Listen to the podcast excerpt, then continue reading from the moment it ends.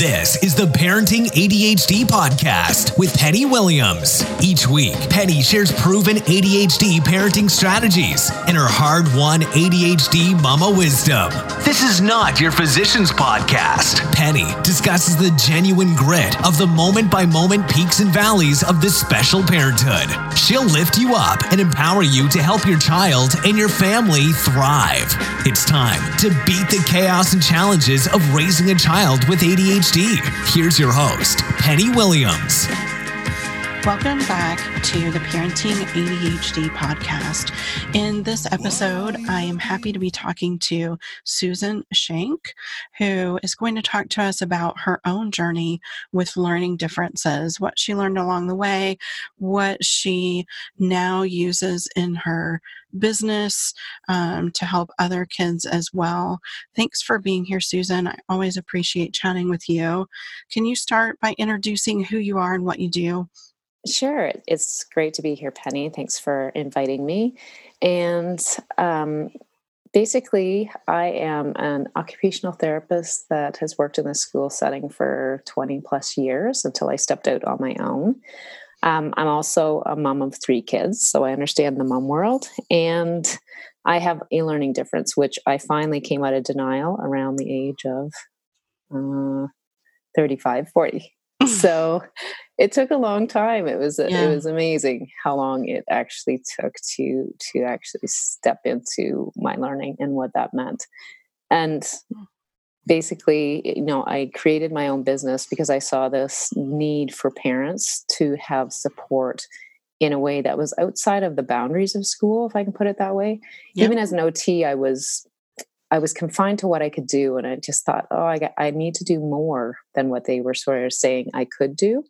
Um, I think that just came out of my own sort of understanding of what children needed in terms of their learning. So that's when I created my business and then wrote my book and then jumped into my nonprofit organization. So that's kind of how it happened. Lots of things going on. And the nonprofit is Shift Your Thinking LD, right? Right. Yes. Awesome. And yeah, and and that's how I view it is my book kind of coming to life in terms of yeah. being able to reach out and support people. Yeah, yeah, I had a very similar journey myself with book and then other other services and opportunities. Um, do you are you willing to share what your learning disability is? Um, I actually haven't been diagnosed, so that's why I refer to it as a learning difference. Gotcha. Um, but um, you know, my my children have been um, two out of the three. So I know that um, the, the assessment that was completed for them was called a learning disability, um, and there were some attention um, issues as well. So, so I would say definitely that that's the same with me. I know that um, you know letter sounds are hard for me, reading, writing, getting my ideas down. So, gotcha. so I know I fall into a learning difference in terms mm-hmm. of you know i like to call it dyslexia i like that term better so yeah. that's that's sort of what i refer to my undiagnosed diagnosis. Yeah. I just think it helps in this conversation um, right. for the audience to know where you're coming from like what your experience was where you struggled. Um, do you want to maybe outline a little bit about how that impacted you growing up? Sure. Um, well, not knowing, I just had a sense that I just, you know, I just couldn't do things the other way, the way kids could, other kids could. So mm-hmm. I started to survive instead of learn. And um, even though I had the ability to learn, I couldn't even understand it myself. How could I do this really well and yet not have any clue what's happening here? Like, even for myself, I analyzed my own sort of struggles internally.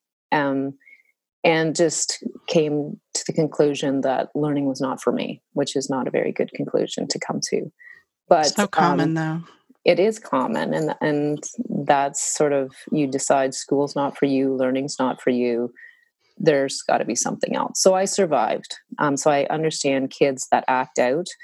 That not that I acted out, but I understand that. Um, I was the one that tried to hide as much as possible. So I was the invisible person. Um, and whenever I could get out of class, I would. The odd time when I got into high school, I'd try to play the clown. yeah. that got you in trouble just as well as anything else. Mm-hmm. So, yeah. So, you know, so you survive and you you use your social skills whenever possible to buddy up with people and get those answers and get them to work with you. Um, and my saving grace, if I can put it that way, was the athletic ability that I had. So yeah. it allowed me to stay in a social group that was um, able to support me and and help me through school. And then i could you know excel in in athletics. So that's that an interesting fun. concept too that you didn't have the support for the learning challenges specifically but you had a different type of support system that really helped you to keep going.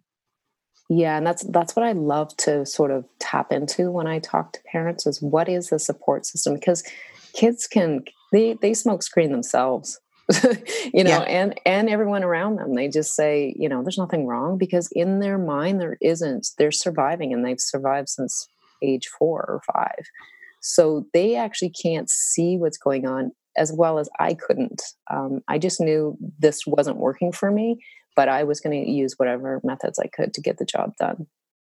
Yeah. Yeah.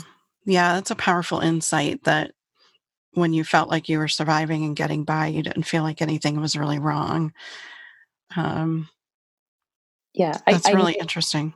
I, I, knew something was wrong, and yet the denial was huge. Like I said, yeah. I had to start writing my book, which on honestly I didn't think I was going to share with anyone.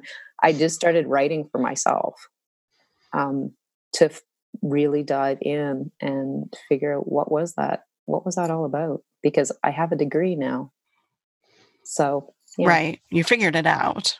I did figure for sure. And what yeah. what did that look like then? Did you go from high school to college? Yeah, I well, I said to myself at the end of grade 12 because basically, you know, when you're at the end of high school, people categorize you and so do you. You categorize yourself too. Mm-hmm. You say, "Well, mm-hmm. this is all I can do," which again is not where I want kids to be. Um, and I said, I can run, but at least I tapped into my strengths. I always seem to pick them up and use them. So I said, Well, I can run.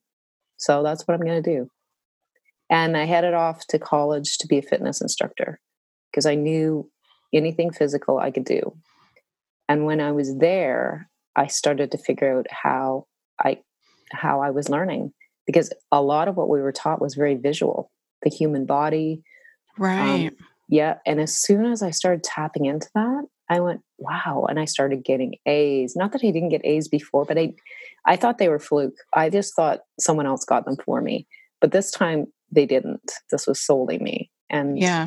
after a year of getting A's and really loving the human anatomy, I knew I was going to head on. Yeah. yeah. I never thought about that, about which fields of study would be taught more visually versus some others. You know, that was definitely more visual than, say, business or, you know, math.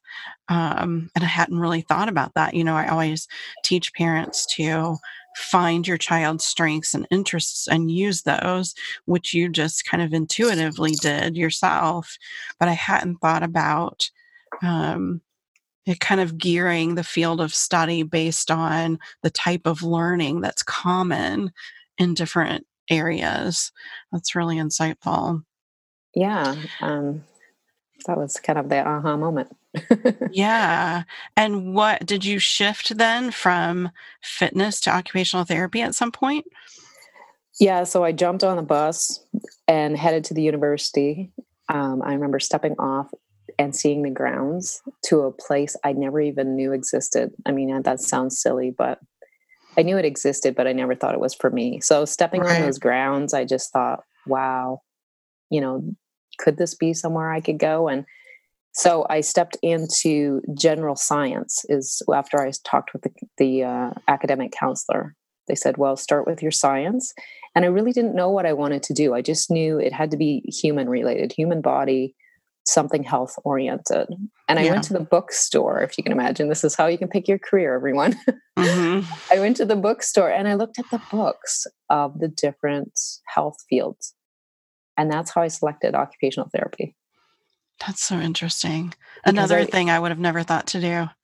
Yeah. So I went in and it was like, really? You can study like mental health and physical health. And I thought, well, why wouldn't you pick this field? yeah. Yeah. So, and do you think the fact that it's kind of a service field, that it's helping other people with challenges, do you think that played into your decision at all? Or were you just didn't have that awareness really then? I think I always wanted to to help people. Again, I I don't know how much that was I think it was just I love the human body and I it wasn't that I was going to head to help kids with their learning. That wasn't even right. in my my thoughts. Yeah. Um, but but it was just I knew I wanted to head on. I knew I enjoyed learning and I knew I loved what the human body had to offer and I was going to learn about it. Yeah. That's cool. And that's really great that you still had that drive after 12 years of kind of struggling in school and barely getting by. It's amazing that you were um, willing and had the determination to then continue right into university from there. Yeah, because I had I had to finish actually my college to get in as a, a mature student. Yeah. So let's talk a little bit, I think, about your work and what you're doing now and how you're using your own experience as having learning challenges to help kids who are now struggling with learning challenges.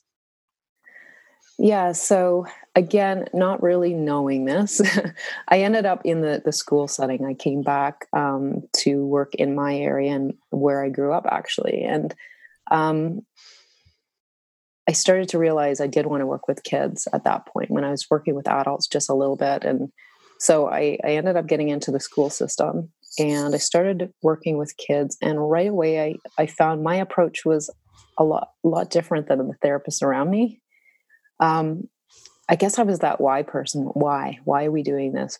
What's the outcome? I always question everything. And as a result, very quickly, the way I assessed, the way I did my recommendations, people were starting to notice. Um, the therapists around me that were working with me were saying, like, how did you get to this end result? How do you assess mm. this? How do you do this? And I, I started to realize that I was I was actually paving my own way of servicing kids. Yeah. yeah.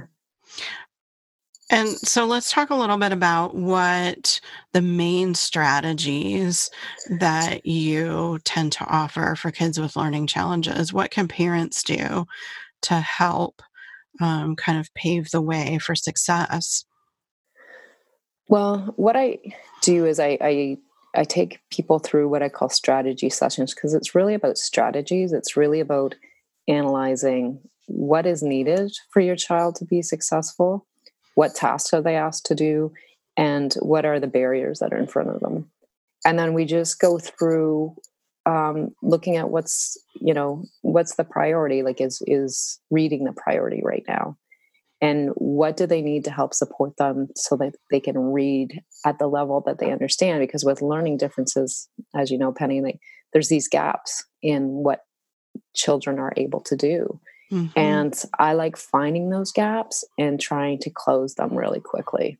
Um, an example is I, I worked with a, a, student that was in grade six and he was working at a grade three or four level. And I stepped in with him and used um, technology. We started with Kurzweil. At that point, it was quite a while ago, but we used Kurzweil and I brought him up to his grade level um, because wow. he had tools that allowed him to, for the first time, read and comprehend and answer with, with the support of technology. So yeah. we, jumped, we jumped those those lessons that he was stumbling on and allowed him to come up to where he actually could work at that level. Yeah, and I see learning challenges as more of how do we accommodate, how do we give the tools to be successful because we can't change them. It's the way that our kids' brains are. And while we can find some improvement, it really feels like it's more about those strategies and technology and the tools, like you talked about, where we're figuring out how to work with it to succeed, um, not being in denial of it or not still kind of pushing the same approach. Like, for right. instance, of reading, you know, a lot of kids end up just still being taught in the same way because they're not identified um, or maybe their school doesn't have the tool that would work best for them. Maybe what they have is not helpful either. Um, but i think you know as parents our goal really is how do we take what we have and figure out how to help our child succeed um, with that because we can't change that piece and for us, especially, technology has been huge um, for executive functioning. Um, that's a big one. Mm-hmm. What other types of technology do you usually recommend to families? Well, that's kind of a hard question. It depends on what the needs are of the of the child, right? And and um, so, you know, sometimes it's an iPad and a certain app and I can work on skills that they do need that they're struggling with. So let's say um, they're struggling with learning letters, something as simple as that. Um, mm-hmm. Um, that's when the, the, iPad is very powerful in apps because it allows children to have the feedback that they need, the repetition, mm-hmm. without somebody telling them what that letter sound is or what that letter is. And they can repeat it and repeat it and repeat it. And that's when this technology moves beyond any other strategy because it allows kids to be independent. Even though a tool is telling them what it is it's still them doing it right? So right. they're saying i'm doing this all by myself. In their mind they're saying i'm doing this all by myself. And that's that's the cool part. So that's for younger kids where they can actually work on some of those skills that you know at school they're being requested to know. Right. so you can keep kids at their grade level if you use these tools right away. Um, and let's say we have a, a, um, a child or a student that's got this big gap, like I said before, that's when you know you can start looking at like Google Docs is an awesome tool. Um, I mentioned Kurzweil was a tool that I've used before, um, and and various um, you know apps that like read read read and write um, app. Mm-hmm. So, but it depends on the student, and it depends what they need. Is is what you sort of look at. Like if they're totally resistant to writing, I wouldn't put them on word prediction and a blank screen. you know, right? Because right. it would be too frustrating for them. So that's how I kind of I see what are what's going on. What are they requested to do? How can we break down those those barriers so that they feel like they're progressing? Because that's the number one goal is for them to see that. Yeah, absolutely. And I think um, inspiration is always a big one that's come up for kids who struggle with writing because it helps them to kind of put their thoughts out there and then structure from there. Um, it helped my son yeah. as well when he was younger um, with his dysgraphia and written expression disorder. Um, yeah. We use an iPad now in high school for executive functioning issues because paper is a nightmare for a kid who has zero executive functioning skills. And so he uses an iPad and an Apple Pencil. He, you know, he should be typing because of the dysgraphia, but right. he's been resistant to that for years and years. And so um, he's willing to use the iPad with the Apple Pencil. So we kind of compromised there for a while to see um, what we can do you know what what he's willing to buy into and how much he's able to use it if we just um, tell him how it's going to be that resistance is only going to grow and you know honestly we started there in want to say seventh or eighth grade with the iPad. And we said, you're going to use this and this is how you're going to do it and, and go do it. And there was a lot of resistance. Yeah. You know, I still found him using pencil and paper in class nine times out of 10 for a long time. And so I think, you know, it's really important that we're really working with our kids to find something that they're willing to use and that clicks for them that's actually helpful because we all think differently and my super organized brain had an exact plan for him of how he was going to use it you know and yeah. and and that didn't work um, so i think that's a really important tidbit for parents is you really have to work together to figure out how to accommodate you know even back in first grade and second grade, we tried um, the raised line paper. We tried the alternated line highlight paper, and he was still coming home with stuff on regular paper, and he didn't want to be different. So, you know, we've gone through that for a while that different things that I just give him and say, this is what you need to use. It, it's not always helpful. Um, and when they're little, you really do have to guide them more for sure. Yeah, I, I love that you're saying that, Penny, because it's so true. You have to work together. And I find when kids are going into high school, you know, when so that social sort of aspect is huge in their life, right? And you can't deny that. That's yeah. that's part of being a teenager.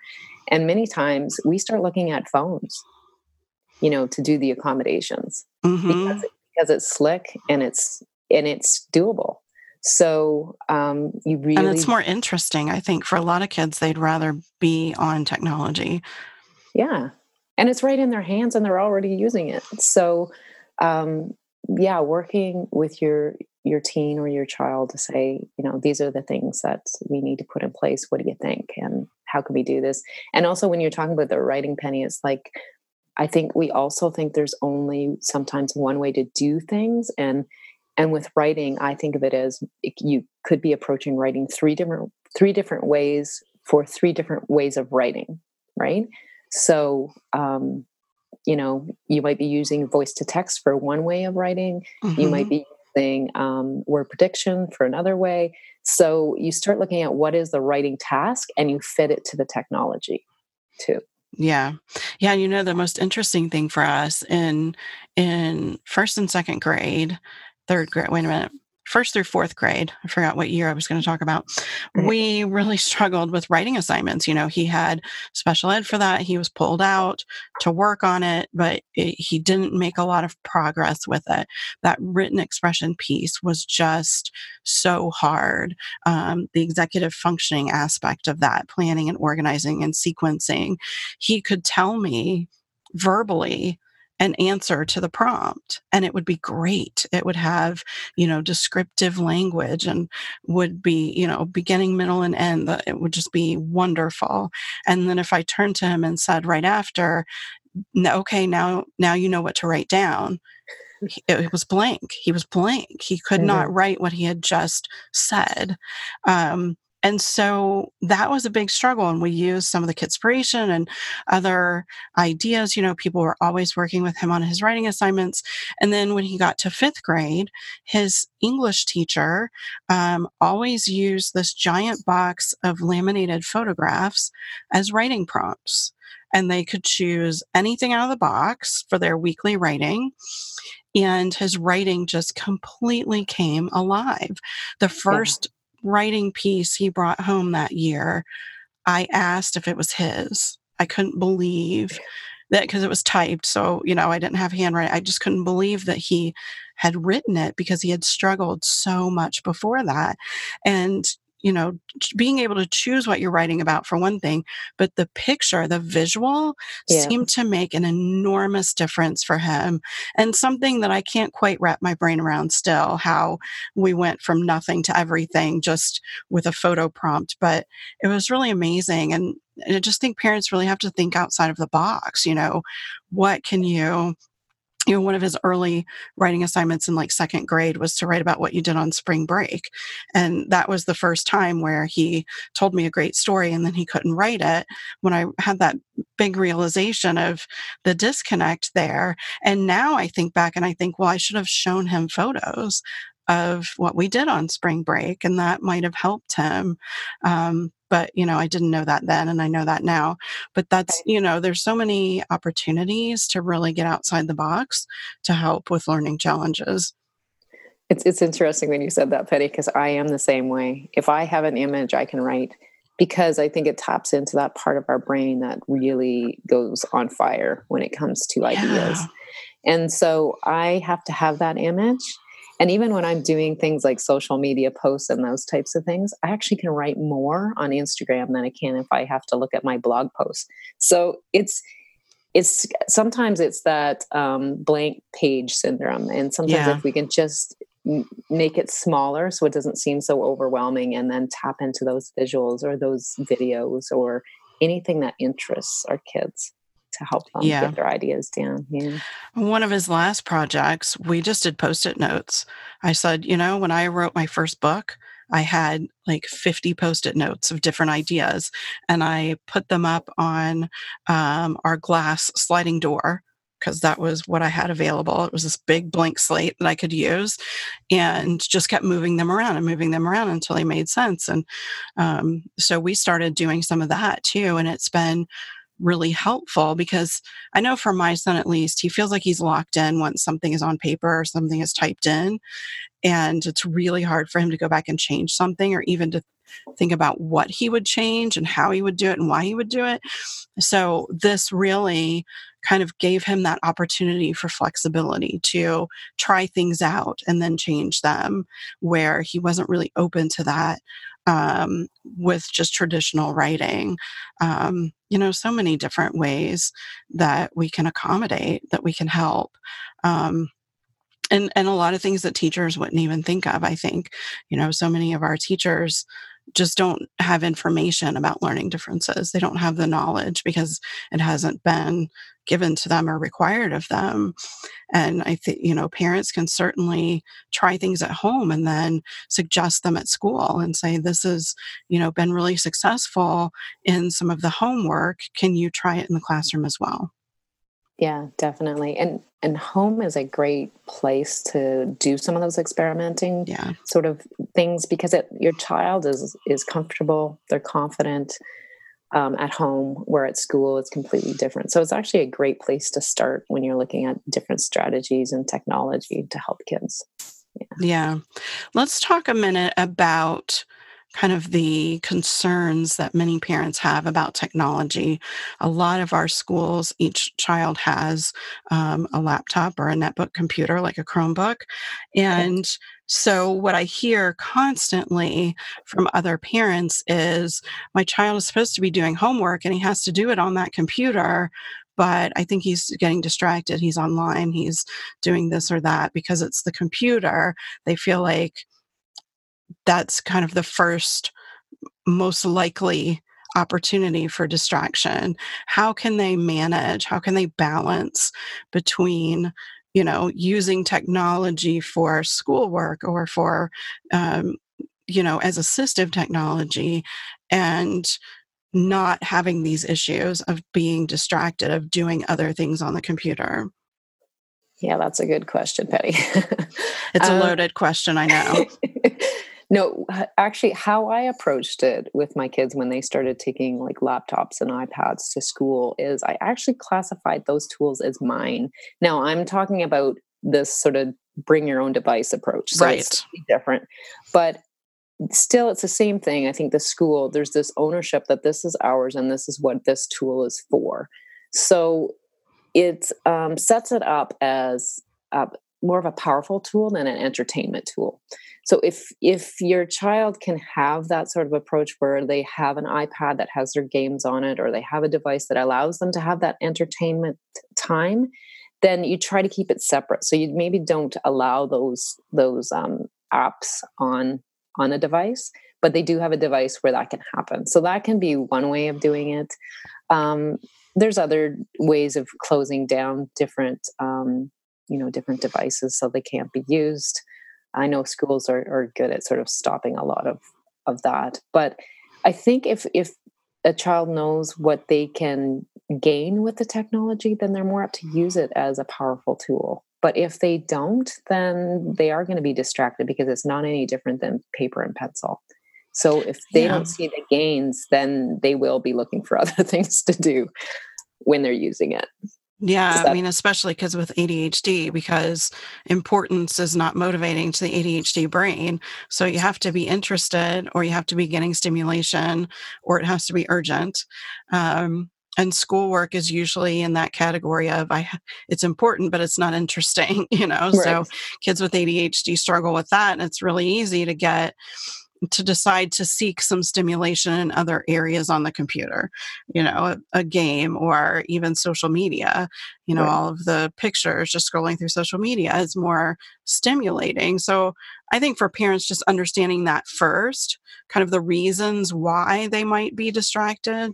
Um, I have talked to parents at different times about some of the software that can be put on where it only allows certain software or certain apps to be used at certain times or for a certain length of time a day or whatever.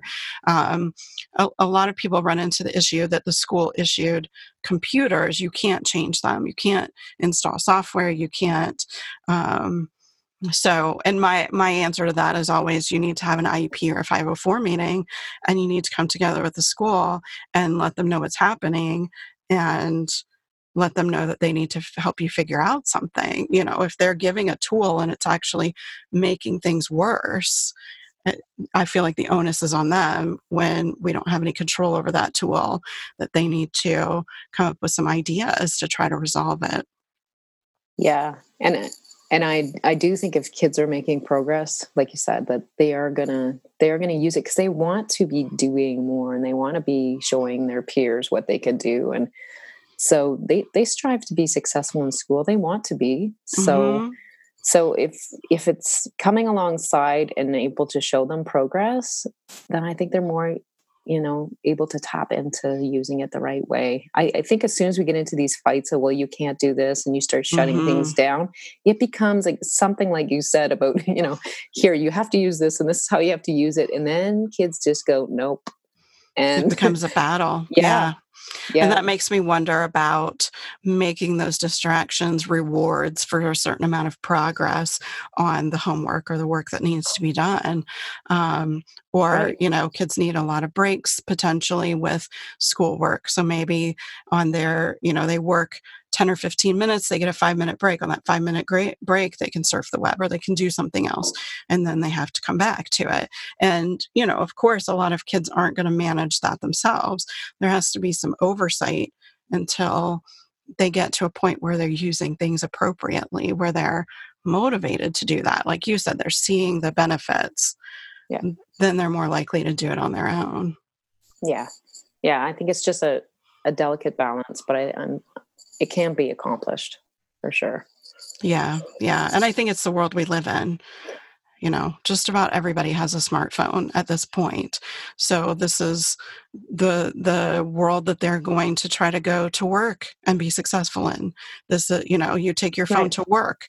Is it a distraction at work? How do you manage that? You know, these are these are skills that we need to be teaching because this really is the way their world is likely going to be once they get out of high school right and then and then just looking at what is a distraction what are they going towards? Because that's something that you need to put in front of them as well right? So if, if it is that visual or or whatever then like you said start pulling some of those things in. Let them watch videos about content they're supposed to be learning in class and then do their writing or or whatever. Yeah. you just you got to start tapping into why. Why are they doing that? What is it that we can now use when we see what they're doing to help them learn Absolutely.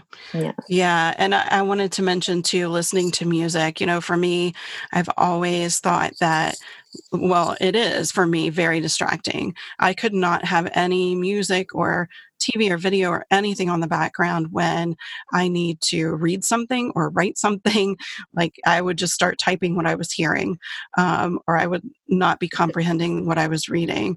But for some people, listening to music actually focuses them. Mm-hmm. So, you know, I know so many times, and as a parent early on, I would have said, you know, of course you can't listen to music. How would you get anything done? Because I didn't think about the possibility that it's different for different brains.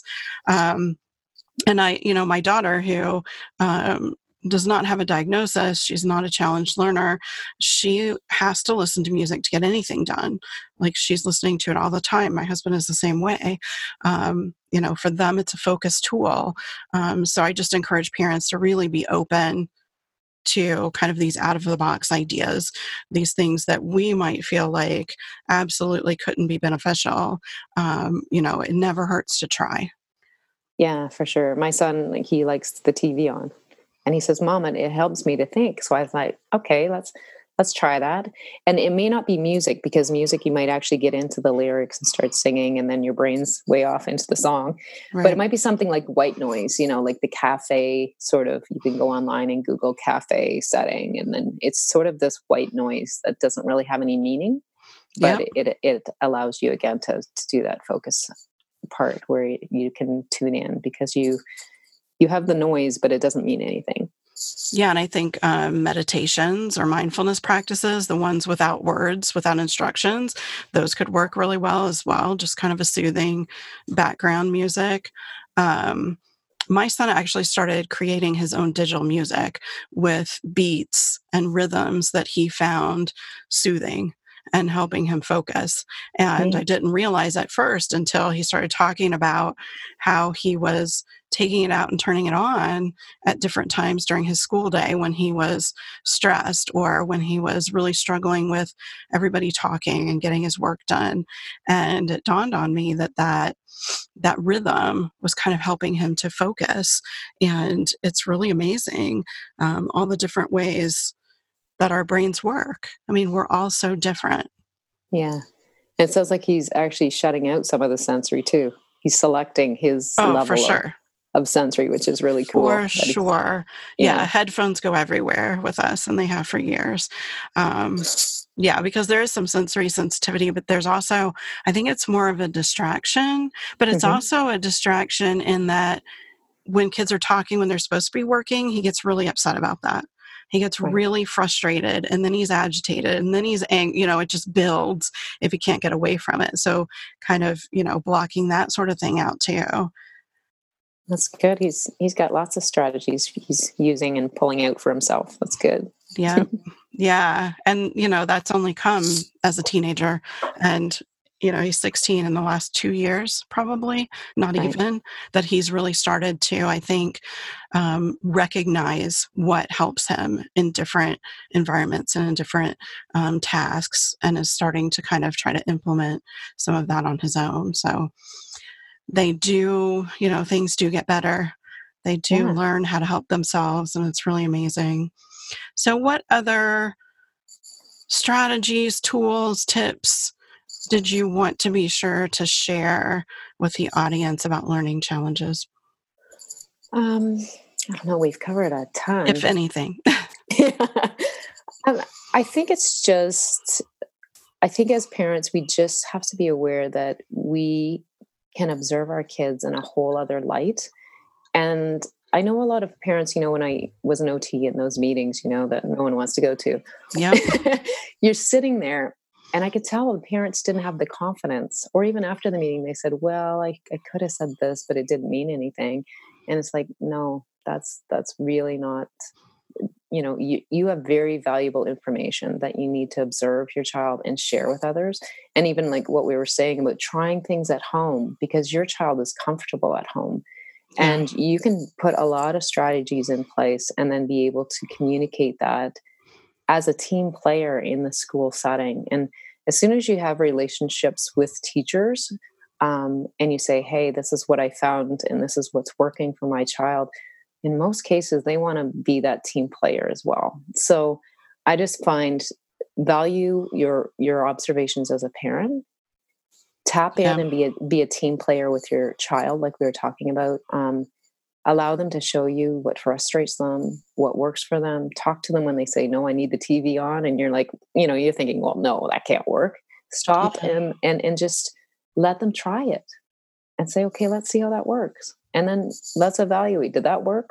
or didn't it and, yeah. and and just keep going through those baby steps of trying to figure out what what's helpful and um that yeah, reminded me of um Dr. Roberto Olivardia, who has ADHD himself, and he is um, a psychologist and a professor at Harvard.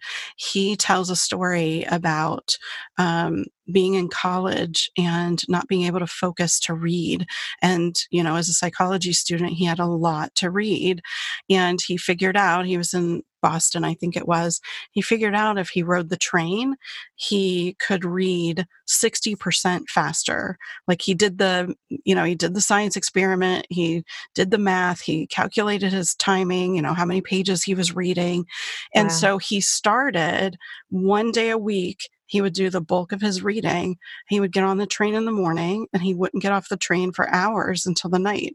He would tell the conductor, I, you know, don't worry about me. I intend to be on here. You know, I'm I'm just riding back and forth for the day.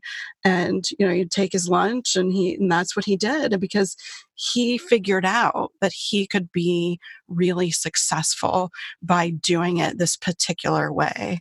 And you know, I think some of it was the rhythm, and I think some of it was that background noise that you were talking about. Mm-hmm. Um, but that you know became his go-to tool as far as reading because it worked and it worked well and it seemed crazy but it didn't matter because it was working yeah and i think as a parent you have the ability to observe that and talk to your children and say yeah. you know you're telling me this so let's give it a try Let's, exactly. let's give it a try. Even if you think it's crazy and they're in front of the TV and you go, there's no way, let them try yeah. it. And then, yeah. then sit down and say, you didn't get one thing done. but it's still, it was an experiment. And you're able to talk to them about what worked, what didn't. And then you go into the next thing. So the next time they say, I need the TV in front of me, you can say, remember last time? It, it didn't really work.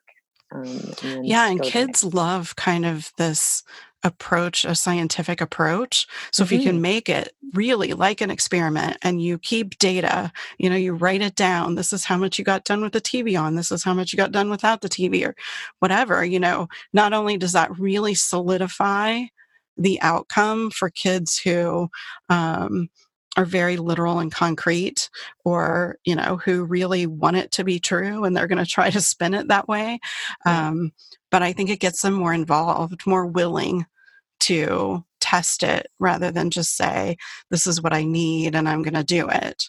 Um, that can be pretty powerful too taking things on as kind of like an experiment. Yeah you're, you're taking sort of that um, yeah you're doing the teamwork again but it also you're building those advocate skills and it happens at home. When you're in that safe environment and you're saying i think this is what i need because there's no way you're going to say that to a teacher and 30 kids if you can't say those things in front of your parents and say yeah. I, I think this is what i need so you know to be an advocate like i always i always question that why do you think they can stand up now when they haven't really learned to stand up in other settings, you know, mm-hmm. and, and, mm-hmm. say, I think this is what I need and be able to understand the way they learn. And when they understand, then they can say, this is what I need and why I need it. So, yeah, yeah and that self advocacy piece is huge. I mean, right. we really need to start teaching that from the outset um, because it is tough for kids um, to do. And, and it, by starting early, it teaches them how to recognize when things aren't going well for them, what might be helpful. You know, it, it helps them to start thinking outside the box of how they can be successful too.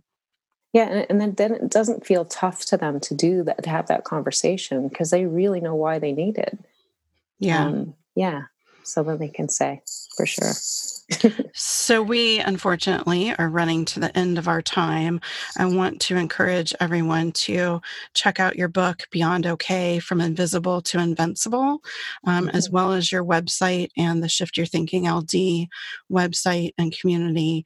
Um, I will have all of these links in the show notes, and they can be accessed at parentingadhdandautism.com slash zero five five for episode 55. Any last remarks that you want to make before we end?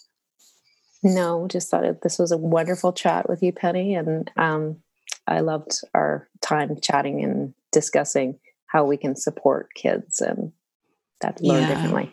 Mm-hmm. Always good to chat with you too. I always enjoy your insights. You have a lot of good um, knowledge and experience behind your recommendations. And I definitely appreciate you sharing your time and your wisdom with the entire podcast audience. And I know they appreciate it as well. For sure. With that, we will end this episode and I will see everyone next time.